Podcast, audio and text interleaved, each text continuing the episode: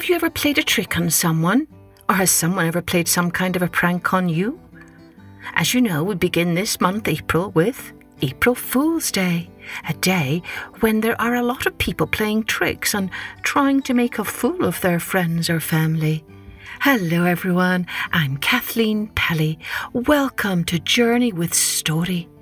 Well, I'm not going to play any tricks on you this April Fool's Day, but I am going to tell you a story from India about a jester, or another name for a jester was a fool. I wonder, do you know who a jester was? What his job was? Yes, long ago in the Middle Ages, when April Fool's Day first began, kings kept jesters whose job was to entertain and amuse and distract them from all the hard work of running the kingdom. A huge thanks to all of our wonderful listeners in India. So many of you have sent me lovely drawings from your children. And a huge thanks to all of our loyal Patreon subscribers who are enjoying all sorts of fun perks like colouring sheets and stickers and birthday shout outs on the show and even a copy of one of my signed books. Thank you.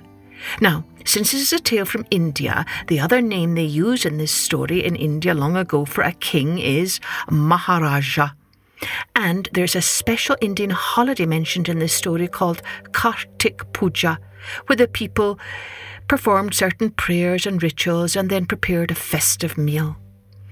Let's take a journey with Gopal and the straw roof.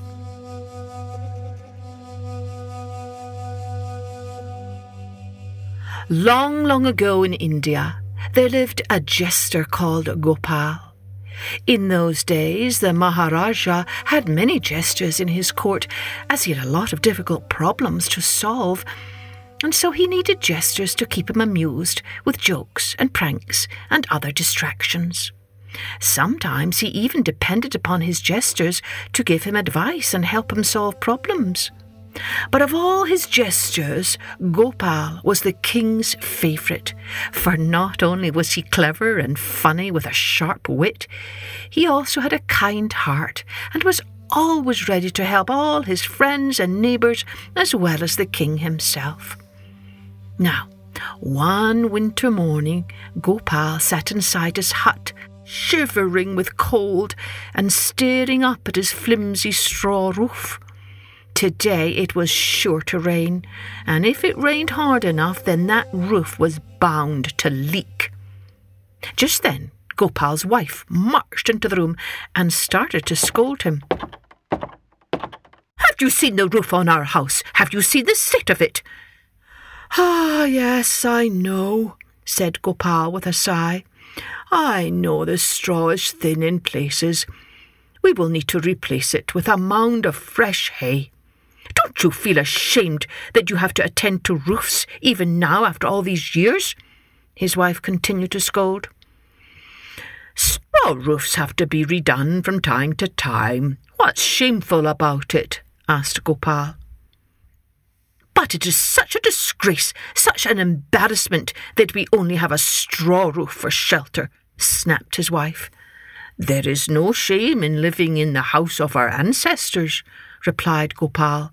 Oh, it is no use arguing with you. I see that I am doomed to live in a straw hut all my life, said his wife as she flounced off in disgust. But left alone with his thoughts, as he felt the slow drip of rain falling through the roof now and plopping onto the ground where he sat, Gopal began to think. Hmm, maybe there is something in what my wife says. That was when he devised his clever plan. The next morning, Gopal arrived quite late at the king's court, and again on the next morning and the next. Morning after morning, he arrived later and later at the court. What is the matter with you, Gopal? the king demanded. You always come late these days. I am planning to have Kartik Puja at my place this year, said Gopal. But you have it every year. Why should that cause you to be late? Well, it will be special this time, said Gopal. I am planning to invite Your Majesty that evening. Ah, I see, said the king. Very well, I will be there. When the day of Kartik Puja arrived, Gopal's wife was distraught when she heard that the king himself would be their guest. but where is he going to sit? We don't have a seat that's high enough for him, she said. You leave the seating arrangements to me, said Gopal. Where is the ladder? What on earth do you need the ladder for? Govinda borrowed it yesterday, said Gopal's wife.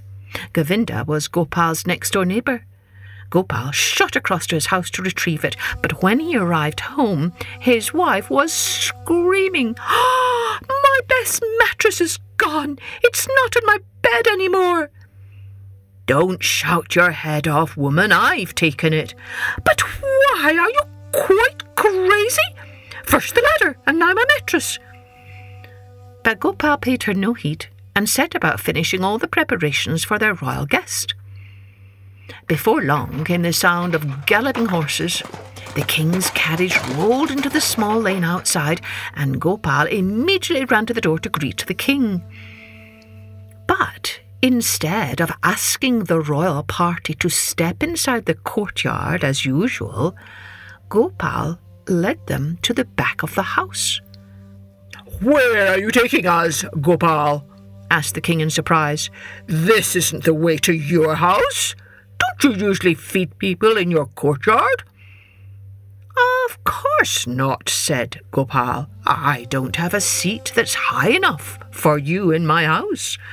I can't insult your majesty just because you have agreed to come.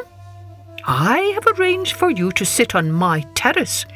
At least it's a place as high as you're used to. To the Maharaja's utter astonishment, Gopal pointed to the sloping straw roof of his house.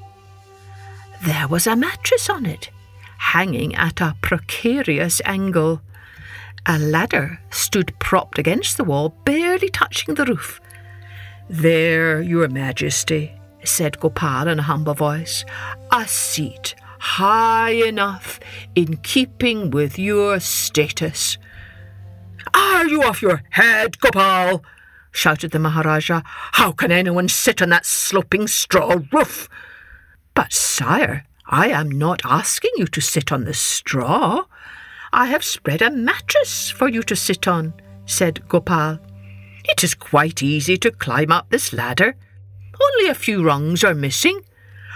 You must be crazy if you expect me to go up that broken ladder and sit on your straw roof, cried the Maharaja. I never heard of such cheek. It is not cheek, sire, said Gopal. It is the best I can do. How else can I entertain you in a mud house? The Maharaja looked at Gopal, his ladder, and the mattress hanging down, and then he burst out laughing. I get your point, he said at last.